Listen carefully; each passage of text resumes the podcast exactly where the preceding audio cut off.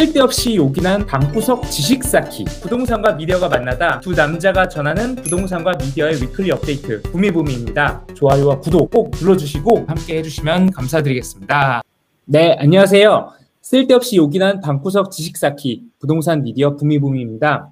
저는 힙진우고요. 오늘 함께 해주실 분 서울 뚜벅이 님입니다. 최근 있었던 부동산과 미디어의 핫 이슈에 대해 오늘도 이야기 나눠보도록 할게요. 좋아요와 구독 눌러주시고요. 오늘 그럼 시작합니다. 안녕하세요, 뜨벅이님. 네, 안녕하세요, 힙준호님. 네, 아, 그거 아세요? 오늘 저희가 20번째 특집처럼 클래스처럼 진행했던 거를가 두 번 있었고, 그걸 네. 제외하고 저희가 정기적으로 이렇게 만나는 게 20번째가 됐네요. 아, 네. 그러면 이렇게 라이브 방송 한게 이제 20번째라는 거죠?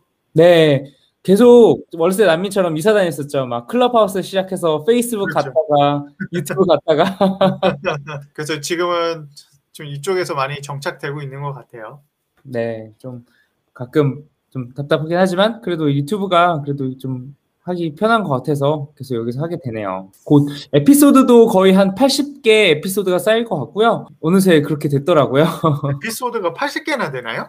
네, 그래서 좀 플랫폼마다 수량이 조금씩 개별 차가 있긴 한데 네. 팟캐스트나 뭐 네이버 같은 데 기준으로 했을 때는 거의 한 77개, 78개 이 정도 되더라고요. 뭐 오늘까지 하면은 80개 채우겠네요. 어, 네, 80개 될 수 있을 것 같아요. 그래서 라이브 20회 그리고 에피소드 80개 28시 클럽에 이제 가입을 한 거다. 이렇게. 2080, 또 회식 한번 해야겠네요, 또. 네. 아, 아, 요즘에 또 부동산 엄청 뜨거웠던 것 같은데, 네. 어, 뭐 요새 분위기 어떤가요? 요새? 어, 요새 뭐 수도권 중심으로 어, 계속 뜨거운 상태이고, 어, 최근에는 전세 월세보다는 매매가가 더 한참 뜨거운 상태인 것 같습니다. 그래서 뭐 계속해서 뉴스에 나오는 거 보면은 보면은 이제 그 상승률을 신고가를 상승률 자체가 이제 신기록이다 이런 얘기들 많이 나오고 있고요. 어 앞으로 지금 아직 추석 안 됐거든요. 지금 추석 지나고 나면은 본격적인 이사철 집장만 하는 시즌이 될 텐데 어 그때 되면 어떻게 될지가 좀 무섭습니다. 사실은. 그쵸. 지금 8월이 임장이라던가 구매 빈도가 제일 비수기잖아요. 그래서 그렇죠. 휴가도 있고 덥기도 해서 지금 뭐 당연한 건데 지금 음. 막 전월 대비 막 반으로 떨어졌다 이런 의미 없는 기사들이 막 쏟아지고 있더라고요. 네, 네.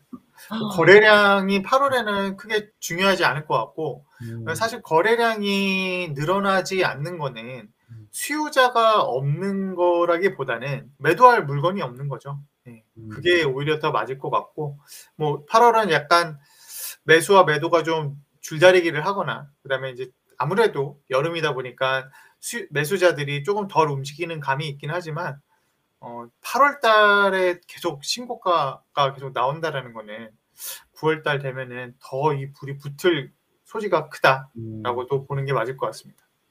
그래서 저는 불장의 직전 끝자락에서 현장과 함께하고자 또 지난 주말부터 열심히 또 부동산 임장을 또 다니고 아, 있거든요. 그러시군요. 어, 수도권 위주로 제가 잘 몰랐던 동네 위주로 이렇게 좀 돌고 있어요.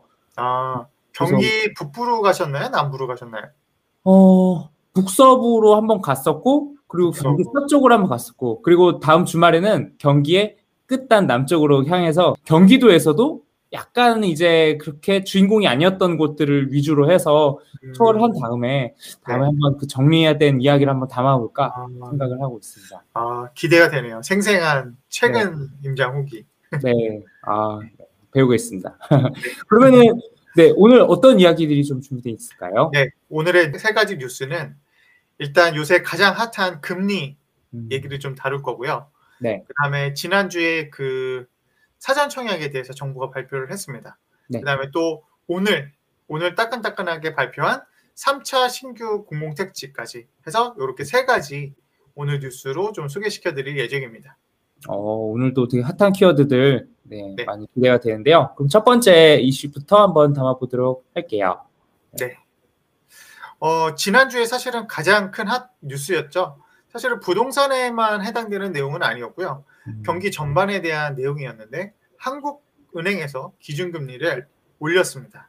음, 어, 이게 뭐 갑작스럽게 올린 건 아니고 계속 올린다 올린다라고 계속 얘기를 했었었고 그다음에 어, 많으면 두 차례 그다음에 적으면 한 차례 정도 올해 안에 기준금리를 올리겠다고 했고요. 네. 어, 8월 달에 올릴 수 있다라고 예고를 했었는데 음. 사실상 요번에 그게 한 6월인가 7월 초인가 그렇게 얘기를 했었었거든요.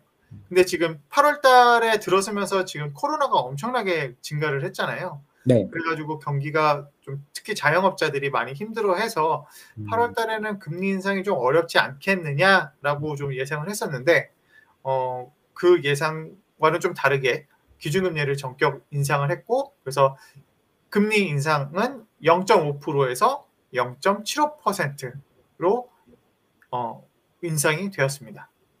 궁금한 게 이게 얼마만 한동안 오랫동안 정체였잖아요. 오늘 얼마 만에 이게 오르 거의 1년 넘게 동안 0.5%대를 유지를 했었고요. 어, 그동안에는 계속 이제 제가 기억으로는 3월 달에 저희 기준 금리가 1.75%였나요? 네. 그 정도였었는데 어, 전격적으로 코로나가 터지고 그다음에 미국에서 일단 처음 금리 인하를 단행을 하고 저희 나라에서도 뒤따라 금리 인하를 해서 네. 그때 0. 아, 1.75%에서 0.5%로 인하를 어, 시켰던 걸로 기억하고 있습니다. 그래서 어, 금리를 사실 이제 인상을 한 이제 사유에 대해서 얘기를 했는데 뭐 네. 표면적으로 이제 사람들이 뉴스에서 많이 접하는 거는 가장 키워드는 이제 가계 부채 급증이다라는 음. 얘기가 있었고 그 가장 가계 부채 급증의 가장 큰 요인은 부동산 아. 부동산 가격을 잡기 위해서 금리를 인상을 해야 된다라는 것이 이제 헤드라인으로 많이 나왔었는데요. 사실상 그 부동산의 가격을 잡는 것 외에도 이제 한국은행은 사실 부동산만 보는 것이 아니라 우리나라의 여러 경제 그 지표들을 관리를 하는 거기 때문에 음. 어, 그 외에 다른 지표들 또한 이제 이슈가 있어서 어, 요번에 금리 인상을 하게 되었고요. 네. 한 다섯 가지 정도로 좀 정리를 해서 좀 말씀을 드리면요. 네. 첫 번째는 가장 중요하긴 합니다. 가계부채가 증, 급증을 했다라는 게 가장 큰 요인이고요. 음, 요 가계부채가 평균적으로 우리나라에서 지금 그 인상을 관리하는 기준이 기준이 한 5% 정도라고 해요. 음. 그래서 연 가계부채가 한 5% 이상이 넘지 않도록 관리를 하고 있는데 지금 현재 10.3% 정도 증가를 예상한다고 합니다. 아. 그러니까 한 두 배가 오른 거죠. 지금 관리하려고 했던 그 5%대 기준보다. 네. 그래서 아무래도 가계부채가 좀 많이 급증을 해서 음. 이것이 좀 앞으로 음. 나중에 이제 금리를 언젠간 또 인상을 해야 되잖아요.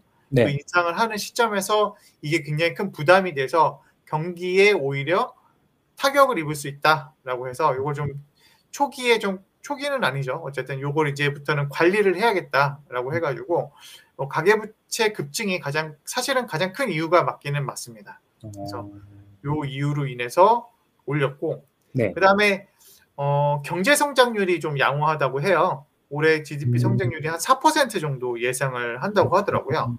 의외네요. 코로나 때문에 되게 낮을 줄 알았는데. 네. 근데 우리나라 지금 수출이 굉장히 잘 된다고 하더라고요. 음. 수출 목표도 지금 예년 전에 지금 목표보다 더 상향시켰다고 하고요. 음. 그래서 어, 경제 성장률이 4%대. 지금 음. 저희가 그 코로나 전에는 2%대였던 거로 제가 기억을 하거든요. GDP 네. 성장률이. 근데 올해 코로나 때는 4%대 성장률을 어, 보이고 있는 거고요.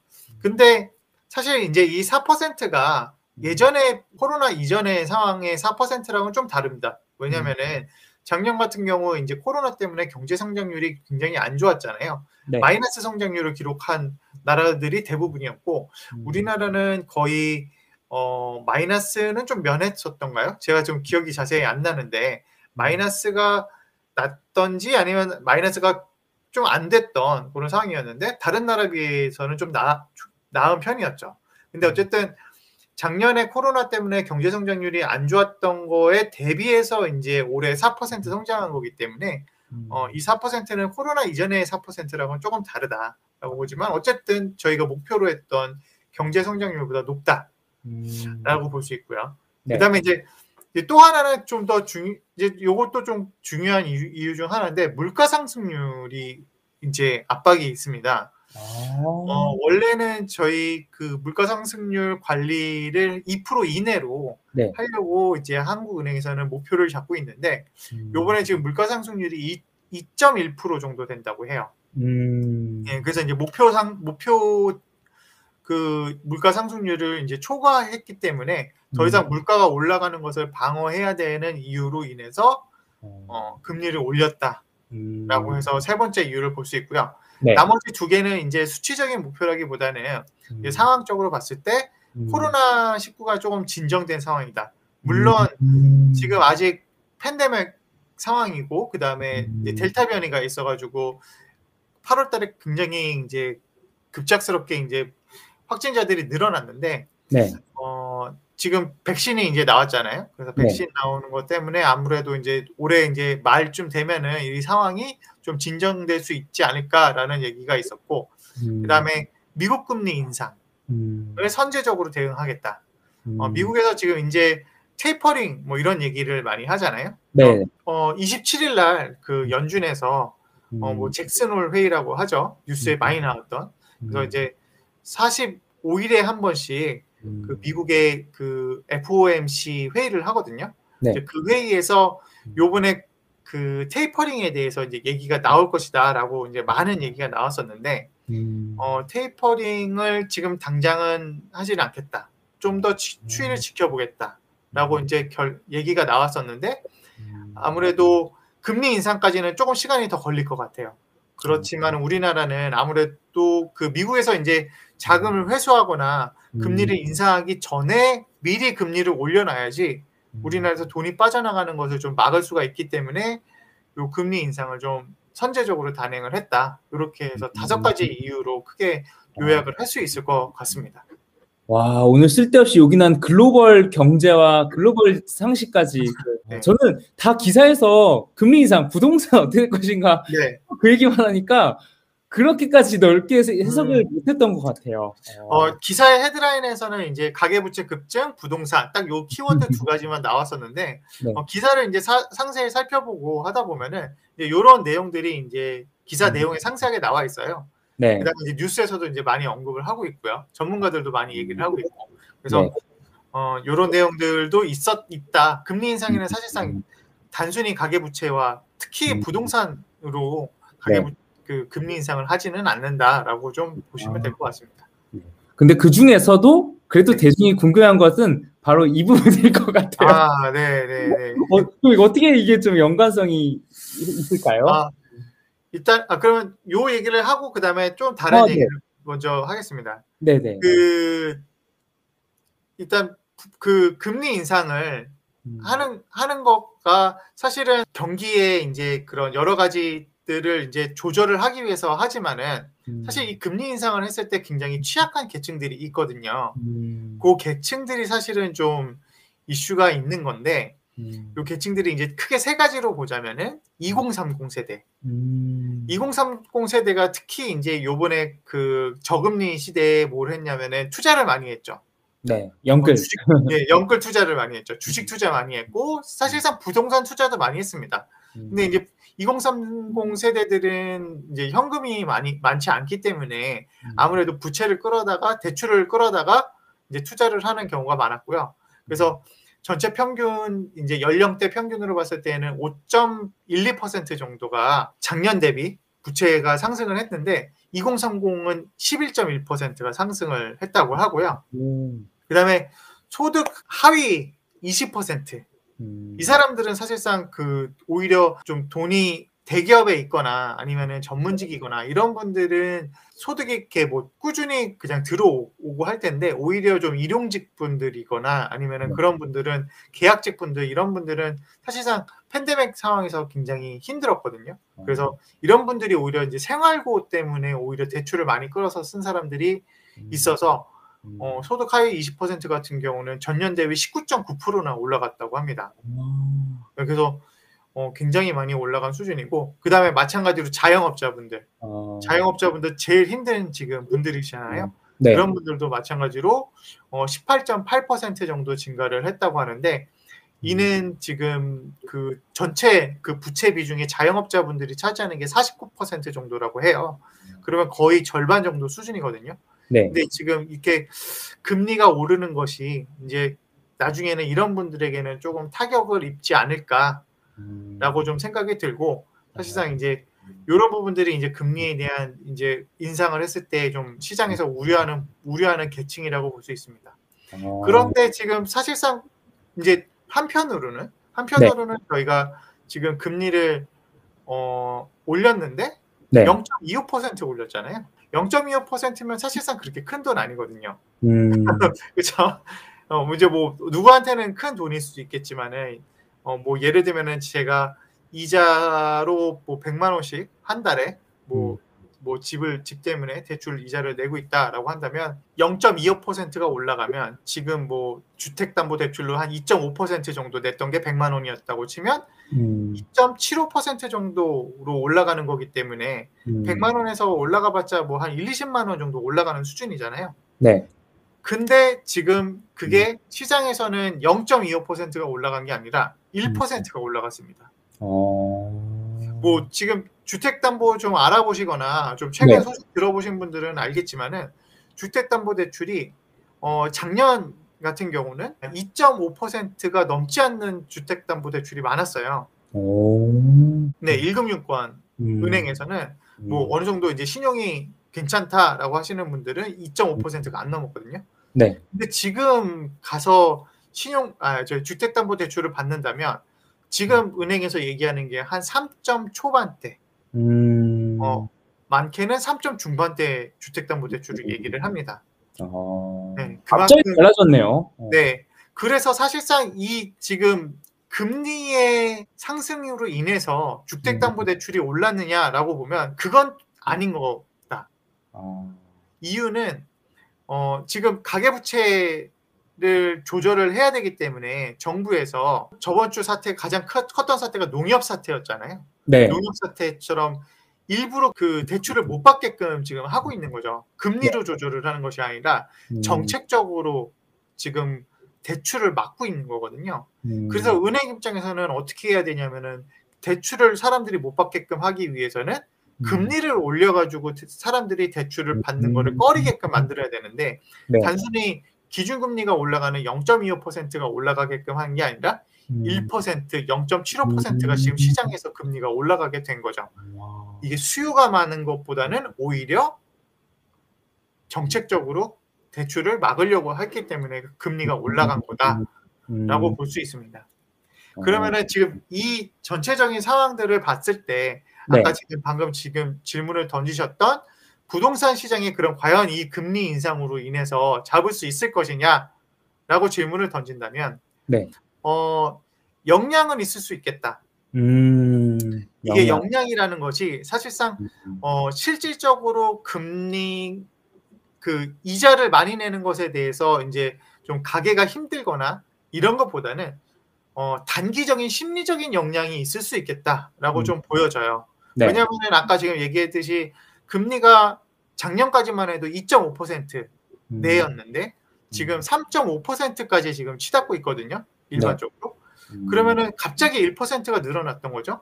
근데 음. 지금 이 상황에서 0.25%를 늘린다고 그러면 지금 이미 체감상 금리가 많이 올라간 것처럼 느껴지는데 어 더 올라갔네? 라고 음. 생각을 할 거고 그다음에 한 번 금리를 올렸는데 앞으로도 계속 조금씩 이제는 올라갈 거다라는 지금 얘기를 하고 있거든요. 한국은행에서.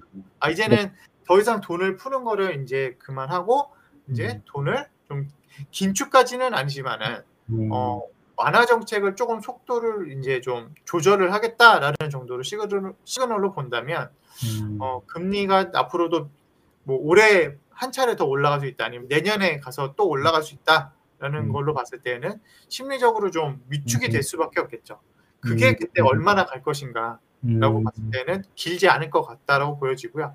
음. 그다음에 또 하나는 저희 지금 우리나라에서 부동산으로 대출을 받는 게 네. 굉장히 제한적이에요. 음. 사실상 난 돈이 많아서 더 많은 대출을 받을 수 있는에도 불구하고 맞벌이 같은 경우 뭐한뭐 1억 또는 1.5억 뭐 이렇게 지금 맞벌이들은 즉 연봉이 되잖아요. 네. 그 중에서 뭐 예를 들면 뭐 4억 정도, 4억 음. 정도 대출을 받는다고 치면 음. 4억을 대출을 받으면 한 월한 200만 원 정도거든요. 네.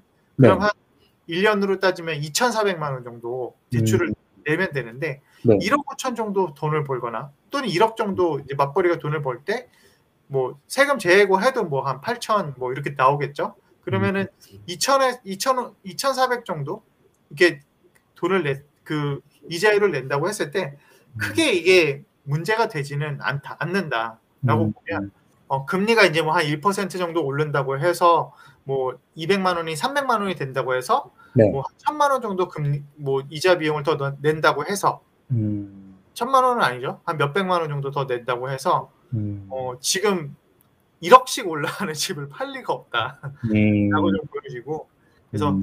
부동산을 얘기를 하는 거는 오히려 한국은행에서 그냥 핑계거리가 아니었느냐. 음. 그 지금 음. 정부에서 계속 부동산 정책을 잡아야 된다. 또는 이제 뭐 시민 이제 부동산 서민 서민들 입장에서는 왜 정부가 집값을 잡지 않느냐라고 얘기를 했을 때 우리가 금리를 올려서 집값을 잡으려고 하고 있어. 어. 라고 약간 쇼잉하는 것이 아닌가. 음. 금리를 올렸지만 어차피 안 잡힐 거라는 걸 알고 있을 거예요. 모르겠어요. 정치인들은 모르겠으나 모르겠으나 음. 경제 쪽에 한국은행 쪽에 있는 사람들은 금리 0.2% 또는 뭐 내년에 또 올려서 뭐 0.2%더 올린다고 한들 음. 집값 잡힐 거라고 생각 안 할 거고요. 음. 그래서 이거는 그냥 그 쇼잉이다. 그다음에 어. 심리적으로 아마 단기적으로만 아마 영향을 미칠 것이지 음. 어, 근본적으로 집값을 잡을 수는 없을 것이다. 왜냐하면 네. 집값의 지금 상승의 원인은 금리가 아니라 음. 수요 불균형의 음. 수급이죠. 사실 이게 핵심이죠. 음. 그 핵심을 지금 건들지 않고 음. 금리로 얘기를 한다는 거는 음. 어, 쇼잉이거나 음. 아니면은 이걸 만약에 정치인 쪽에서 이제 왈가왈부 한다면 그 정치인은 잘 모르고 있거나 이렇게 좀 봐야 되지 않을까라고 생각이 좀 듭니다. 아, 결국 금리 인상이 부동산에 영향을 끼칠 수 있는 거는 어느 정도 영향이 있겠지만은 실질적인 대출 상환에 대한 부, 부담과 이런 것보다는 대중에게 끼칠 약간 심리적인 약간의 공포감과 주저함 좀 그런 부분이라는 이렇게 좀 정리를 해볼 수가 있겠네요. 네, 그리고 지금 정, 지금 금리가 올라가는 거는 절대 음, 그 한국은행에서 금리를 올리는 것이 아니라 음, 정책적으로 지금 대출을 틀어막으려고 하기 때문에 금리가 좀 음. 올라간 거다라고 음. 보는 게 맞을 것 같습니다. 어, 아, 이 금리 인상. 야, 여기 안에 감춰진 되게 숨은 의미와 그리고 네. 어떻게 좀 앞으로 영향을 끼칠지를 좀 전반적으로 좀 이해할 수 있었던 것 같아요. 아, 네. 그리고 미국이 이제 금리 인상을 한다고 해서 우리나라에서 선제적으로 금리 인상을 했는데 음, 어, 이번 주 주말에 그 아까 얘기했던 그 미국의 그 FOMC 잭슨홀 회의가 있었거든요.